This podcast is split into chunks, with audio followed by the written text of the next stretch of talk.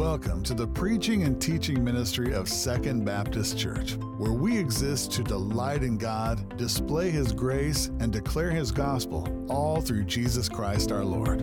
We can be reached at www.2bcmtv.org or by calling 618 244 1706. We trust you'll be encouraged and challenged by the message you're about to hear.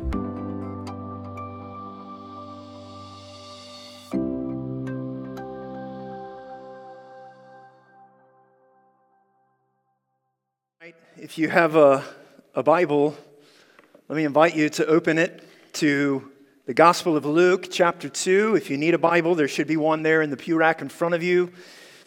You can flip it on on your phone, it'll be up on the screen. It's on the back of your bulletin. There's no way, place you can't go to find it. Luke chapter 2. We're going to look tonight, verses 1 to 7. I, too, want to say good evening to you tonight as we have gathered here to worship our Savior Jesus Christ who was born. I want to spend a few moments with you tonight just reflecting on what could be said is one of the greatest moments in all of human history, one of the greatest events in history. Now, that isn't an overstatement. It isn't an overstatement to suggest that what we're about to see here in these verses is one of the greatest moments in history. Everything leading up to this point in history, everything that follows after this point in history, it all centers on what takes place here in these seven verses that we're about to read. There have been many great moments throughout history, filling up page after page of books, but the events recorded for us right here are the greatest in human history. The Apostle Paul says it like this in Galatians 4. He says, But when the fullness of time had come, God sent forth his Son, born of woman. The moment of all moments, the event of all events, the greatest moment in human history. Let's read it together. Luke chapter 2, I'm going to begin reading in verse 1. In those days, a decree went out from Caesar Augustus that all the world should be registered. This was the first registration when Quirinius was governor of Syria. And all went to be registered, each to his own town. And Joseph also went up from Galilee, from the town of Nazareth to Judea, to the city of David, which is called Bethlehem, because he was of the house and lineage of David, to be registered with Mary, his betrothed, who was with child. And while they were there, the time came for her to give birth. And she gave birth to her firstborn son and wrapped him in swaddling cloths and laid him in a manger because there was no room for them in the inn. This is the word of the Lord. Thanks be to our God. The story here of Jesus' birth is really divided by Luke, according to his account, into two sections. The first section, you notice we just read here in verses 1 to 7. This section we're looking at tonight, it recounts for us the historical circumstances surrounding Christ's birth, the, the events of world history that are going on, the activity of Mary and Joseph. That's, that's really the first section. But then the second section, we notice down in verses 8 to 20 that we'll look at actually next Sunday on Christmas Eve together. The focus there seems to be more of heaven's reaction to these events. Heaven's response to the birth of this child. In fact, we read down in chapter 2, verse 13, that suddenly there was with the angel announcing Christ's birth a multitude of heavenly hosts praising God and saying, Glory to God in the highest, and on earth peace among those with whom he is pleased. So, this is the angel's response. This is heaven's reaction to Christ's birth. So, it's almost as if Luke he wants to recount for his readers Jesus' birth here from two different perspectives, two different vantage points. The, the, the, first one being the human response, the human activity, the human perspective, the events of world history, you know, background information, the historical setting of all of these events, and then also the divine perspective. Divine history, heaven's commentary on these events. So, two different perspectives the historical and the heavenly. And my guess is that many of us might be more intrigued, more interested in the latter rather than the former. We might be more fascinated here with the supernatural events recorded, you know, like hosts of angelic beings announcing the Savior's birth rather than, you know, just historical background information, like decrees from Caesar or a census or the travel log of this young Jewish couple. Sort of like if for family movie night, I tell my children, hey kids, we're going to watch a historical documentary.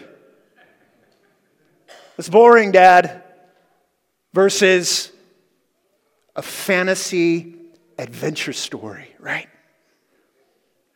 And in a similar way, historical background, you know, that kind of stuff, it may not interest you very much either. And so, inadvertently, what happens oftentimes is we tend to just sort of skim past verses 1 to 7, you know, rushing through them in order to get to the really juicy stuff of verses 8 to 20. And we don't try to understand why Luke is telling us this. And my friends, to do that would be a massive mistake. Because to do so would be to miss what Luke wants to say to us here tonight in these verses with these details surrounding Jesus' birth. What does he want us to see? I think there's at least two things he wants to show us here tonight verses 1 to 7. And then I want to draw out a third thing that I think is hinted at here, but becomes more clear as Luke's gospel goes along. Three things I just want you to see tonight. Number one, a providential birth. Number two, a humble birth. And number three, a saving birth. First, a providential birth a providential birth. Don't miss this. We're told that the child's birth here is according to the sovereign plans and purposes of God. It's a providential birth. Providence, you know what I mean by that word? That, that's, that's God's sovereignty on purpose. God is providentially orchestrating all of the events and details of history in this story in order to accomplish those plans and purposes. Verse 1, as Luke often does, he begins here by setting this report of Jesus' birth in the context of history. Look what he says there, verse 1. In those days, a decree went out from Caesar Augustus that all the world should be registered. This was the first registration when Quirinius was governor of Syria. Notice just the historical setting here. We're told that Jesus' birth, it takes place during the reign of Caesar Augustus. Now, do you know Caesar Augustus? Caesar Augustus, this would be the great nephew of Julius Caesar. Could easily, Caesar Augustus here, be viewed as the most powerful man in the world at this time. He was held up as divine. He was worshiped as the Son of God. In 43 BC, he inherits a shared authority over the Roman Empire. But by 27 BC, just 16 years later, he had conquered and he had become the sole ruler of the Roman Empire. And he was so for 41 more years until he died in AD 14 although altogether reigning about 57 years or so. And the Roman Empire, it, it included much of the known world at the time. In fact, it included so many people of the world that it could often be referred to as the whole world. Look there, notice verse 1. A decree went out from Caesar Augustus that all the world should be registered. All the known world. So, this is the most powerful man alive reigning over the most powerful world empire. Verse 1, we're told that Caesar decrees a census of the Roman world, a registration. They are to be registered, most likely for tax purposes, but it would also serve as a sign of Caesar's power, his reign, both the breadth of his empire and his right to exact taxes under those who were under his rule. And so he decrees a census to be taken in which each person is required to journey back to the place of their family origin. Notice there in verse 3 all went to be registered, each to his own town. So, verse 4, that means, in the case of Joseph and Mary, that Joseph must make the long trek to Bethlehem. It's about a hundred mile journey from Nazareth to Bethlehem by foot or donkey with a very pregnant wife. Sounds like a fun trip.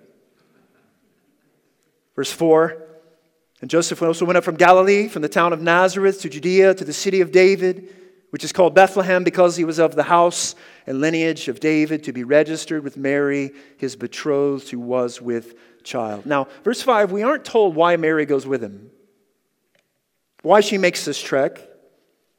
Maybe she was supposed to be registered with him because he was her husband. My, my guess is that because of the angel visit to Joseph that's already happened in Matthew chapter 1, explaining the importance of this baby supernaturally conceived in Mary's womb, Joseph isn't letting her out of his sight. Also, note that Luke tells us that she is still betrothed, again, highlighting the virgin birth here. So they make this trek to Bethlehem. Now, at this point in the story, all you got is history. Caesar orders a census, a young couple's trip. I mean, it doesn't get any more mundane than this. But there's something else Luke wants us to see. Note that Caesar is really just background information here. He, he's just the supporting actor. Because Luke puts all the attention now on this baby who is to be born in Bethlehem, and he wants us to see the providence of God at work behind the scenes in very mundane details. And he's putting Caesar, the king of the known world, in his place in order to magnify the real king.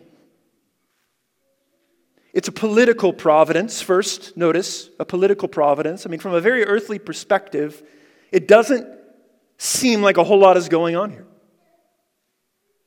Why, why does Luke tell us these details? Because he wants us to see that in and through these details, through the decree of Caesar Augustus, God is at work.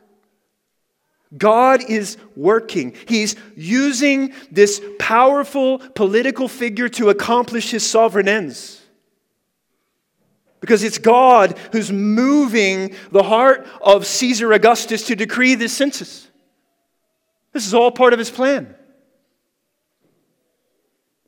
Proverbs chapter 21 tells us the king's heart is like channels of water in the hand of the Lord, and he turns it wherever he wishes.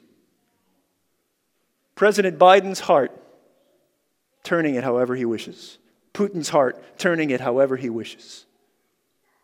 God is the one in control. He alone is the true sovereign of the world, not Caesar. No, he is at God's disposal in order to bring about his sovereign plans. Let that encourage you tonight. No matter what is happening on the stage of world history, he is sovereign. It's a political providence. It's also a prophetic providence. Just, just note the geography here. Did you notice that? Look at verse 4. And Joseph also went up from Galilee, from the town of Nazareth, to Judea, to the city of David. I mean, it's very descriptive travel language. Why? Jesus is to be born in Bethlehem. At least that's what the prophet Micah had prophesied some 700 years before this. As we read in Micah chapter 5, but you, O Bethlehem Ephrathah, who are too little to be among the clans of Judah, from you shall come forth for me one who is to be ruler in Israel. So it's Listen, it's necessary then. It's necessary that this baby be born in Bethlehem in order to fulfill ancient prophecy. We got to get him to Bethlehem. But there's just one problem, one little problem. What's the problem?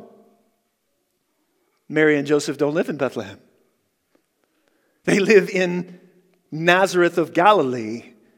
And so then, how is it that they're going to get to Bethlehem and fulfill this prophecy? Here's how God is going to use Caesar unknowingly to get Mary and Joseph to Bethlehem. And so it takes a census to get this couple and get this child to the place where the Messiah has to be born Bethlehem. In fact, just notice all the David lingo. Did you hear it? All, all, all, the mentions of David, verse 4, they're headed to the city of David, which is called Bethlehem.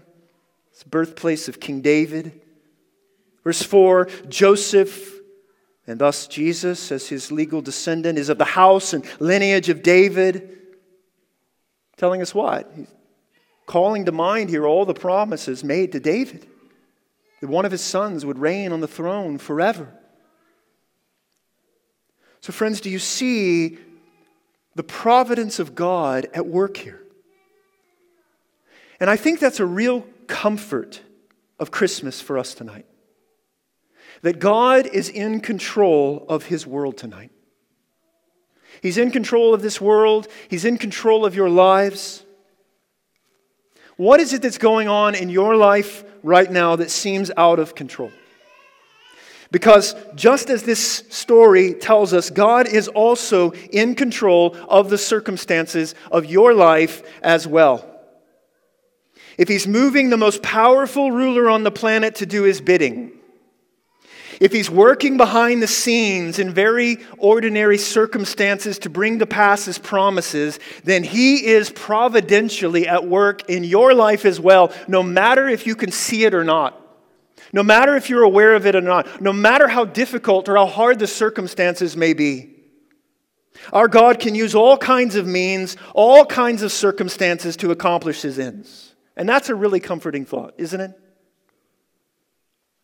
The great J.C. Ryle writes, let us beware of giving way to over anxiety about the course of events around us, as if we knew better than the King of Kings what time relief should come.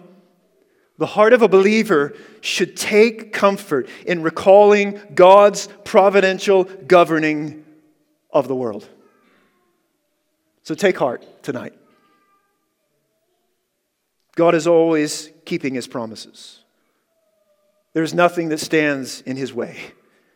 Our God is in the heavens, and he does all that he pleases, and so you can trust him. Where do you need to trust him tonight? What, what is in, in your life tonight? We find hope here in this providential birth. Second, a humble birth. A humble birth, verses 6 and 7. Luke tells us that Mary and Joseph arrive in Bethlehem, and the attention now shifts to Jesus' birth. Verse 6, look here. And while they were there, the time came for her to give birth, and she gave birth to her firstborn son and wrapped him in swaddling cloths and laid him in a manger because there was no place for them in the end. Verses 6 and 7, the scene here is just so human. It's just so ordinary. It's just so humble. So, this Messiah, this son of David, as we read from Micah 5, the one whose coming forth is from of old, eternal God, to be ruler in Israel, to sit on the throne of David. Or as the angel had told Mary back in chapter 1, verse 32, he will be called Son of the Most High. And the Lord God will give to him the throne of his father David, and he will reign over the house of Jacob forever, and of his kingdom there will be no end. That son of David, that one, he would begin his life here on earth without a proper shelter. In fact, verse 7 there was no place for him. The Word of God made flesh and there's no room. There's nowhere for him in this world.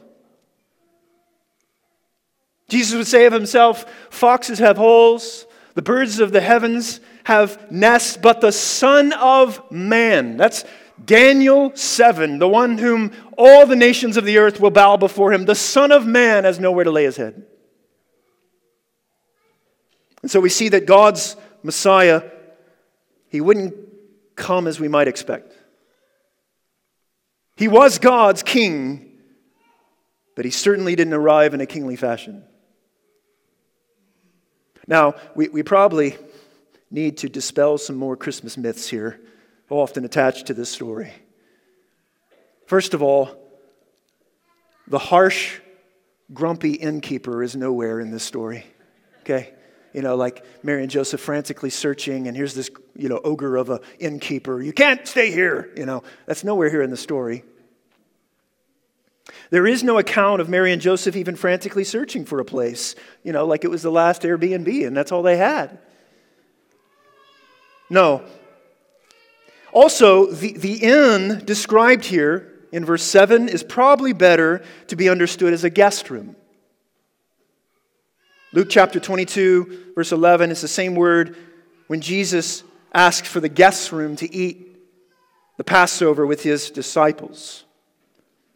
New Testament scholar Darrell Bock helpfully shows that most of the homes during this time they had two stories where the family would often live in the upper story where there was oftentimes a, a, guest room that would stay and there, there was a lower room where the animals would stay sometimes doubling as a guest room if they needed it so, because there were no doubt so many people in Bethlehem for this census in a small town, that's the place where Joseph and Mary would naturally stay. And there were probably many other people staying there as well.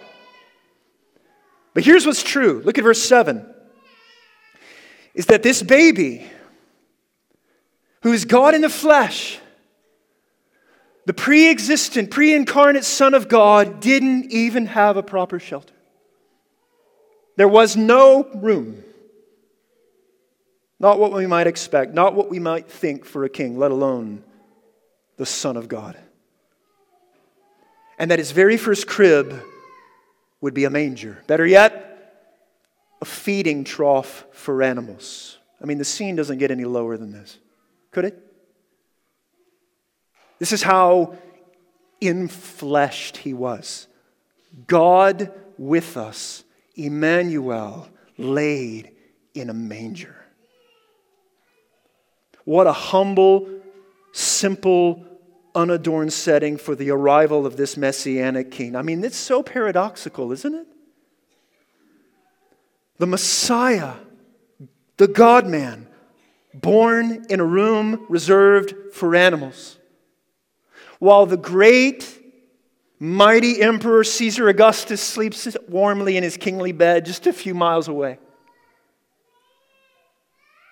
No, he is born in this little obscure town of Bethlehem, laid in a feeding trough with the smell of animal manure, wrapped in humble rags. Don't, don't over romanticize the Christmas story. This is a dirty, lowly scene, and yet this one born here is God. So it's humility before glory. It's a manger before a throne. The king of the world, born in human poverty. Again, J.C. Ryle, listen to what he writes. We see here the grace and condescension of Christ. Had he come to save mankind with royal majesty, surrounded by his Father's angels, it would have been an act of undeserved mercy. Had he chosen to dwell in a palace with power and great authority, we should have had reason enough to wonder. the God man coming into the world. But to become poor as the very poorest of mankind and lowly as the very lowliest, this is a love that passes knowledge. It is unspeakable and unsearchable. Oh, the depth of the wisdom and knowledge of God. How unsearchable are his ways. My friends, we rejoice tonight in the wonder of this incarnation, of Jesus Christ coming among us, and that God went about it in such a very strange way, didn't he? The whole story here is so unlike the paradigms of human reason and human wisdom and human power. Humble birth. In fact, it's in the circumstances surrounding his birth where Luke gives us here a glimmer, a glimmer of the nature of his ministry. In other words, of why he came into the world. That his humble birth testifies as to why God became a man. Maybe you're here tonight and you're wondering, you know, why Christmas, right? You're, you're like Charlie Brown. Isn't there anybody who can tell me what Christmas is all about? And what Luke is showing you here is that this mighty king came first and foremost to be a lowly servant. He came humbly to serve, and he came to serve us by dying for us. That's the third thing I want you to see from this text a saving birth. A saving birth. The circumstances here surrounding his birth, they give you a window, a picture, a glimmer of why he was born. That his first advent, his first coming, he was meant to arrive not in the royal fanfare and splendor of one like Caesar Augustus. Not the kind of king he came to be. No, this king, the Son of God, born in the womb of Mary, clothed in rags, laid in a manger, no place for him in this world. This king came to serve us by dying for us in order to save us from our sins. Philippians chapter 2, listen how Paul describes this. Though he was in the form of God, he did not count equality with God a thing to be grasped, but made himself nothing taking the form of a servant, being born in the likeness of men, and being found in human form, he humbled himself by becoming obedient to the point of death, even death on a cross. In other words, he came to establish his role not by force, not by might, not by political power and influence, but by emptying himself for his enemies enemies like you and me. And so his cradle here, this lowly manger, points us forward to his humiliating, self emptying cross. That the nature of his first coming would find its ultimate expression in his suffering and dying as an innocent, righteous sacrifice in the place of sinners on a cross. He came to be a suffering servant king. This is the message of Christmas.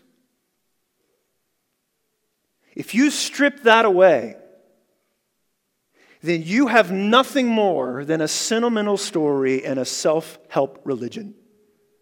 Do better, be better, try harder, be goodness for goodness sake.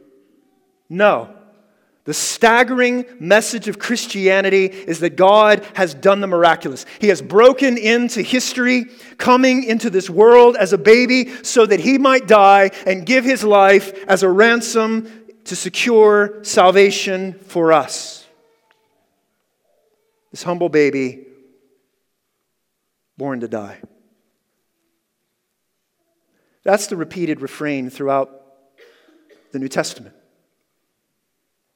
That's why we see he came. Let me just close with pointing you to a couple of these passages here. Just notice them with me that connect his birth, his first coming, his arrival, to his death. First, just notice here Matthew chapter 20, verse 28. Jesus says of himself, Even as the Son of Man came. That's his birth. Not to be served, but to serve and to give his life as a ransom for many. This king didn't come to be served by human hands. That's what's true of most kings. Kings don't do the serving, they're the ones being served, not this king. And how did he serve? By giving his life, by dying in our place. His blood was the payment. His life was the cost. It took the death of the sinless, innocent Son of God so that we might be freed and rescued from the bondage of sin and death. He came in order to serve. Or notice this one, Galatians 4 4. I made reference to it a moment ago, connecting here Christmas to the cross. Look at this. But when the fullness of time had come, God sent forth his Son, born of woman, born under the law, to redeem those who were under the law, so that we might receive adoption as sons. So, the one whom God had sent to accomplish this redemption, he was perfectly qualified to do so. Because while he was the Son of God, uncreated, he was born of a woman. He was truly God and he was truly man, the only one, God man, born under the law so that he might succeed where you and I had failed, and thus perfectly fulfilling his law and bearing the penalty for sin, for breaking the law, dying for us. Or how about this one? 1 Timothy 1:15. This saying is trustworthy and deserving of full acceptance that Christ Jesus came into the world. That's Christmas. Why? To save sinners.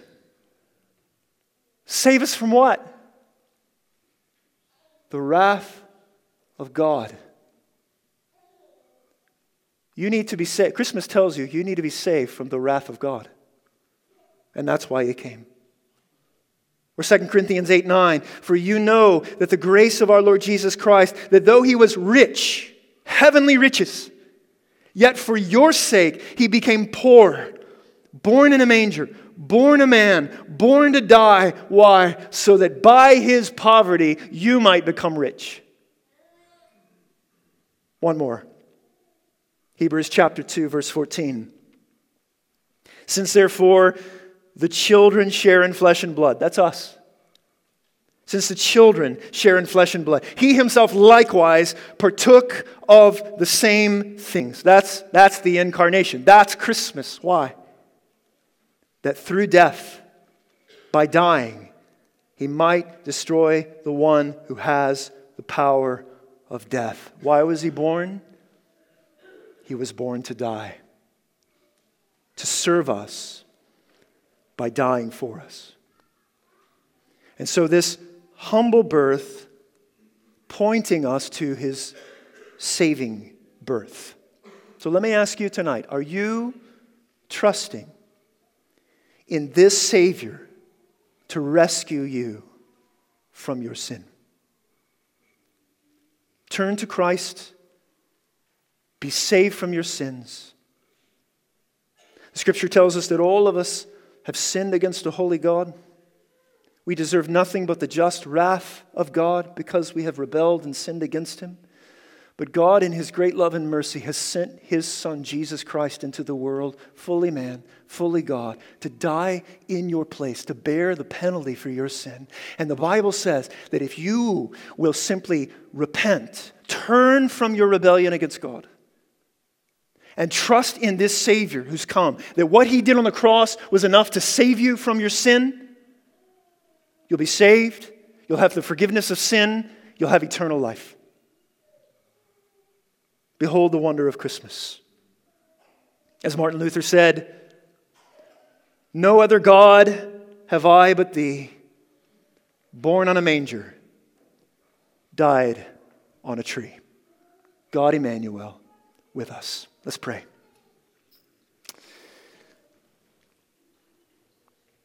Father, we thank you that you have sent Christ into the world, the hope of our salvation. As we reflect tonight on the humility of Christ, oh, may our hearts overflow with worship, with gratitude, with thanksgiving, with rejoicing, because our Savior has been born. Thank you for this gift of grace. We pray all of this in Jesus' name. Amen.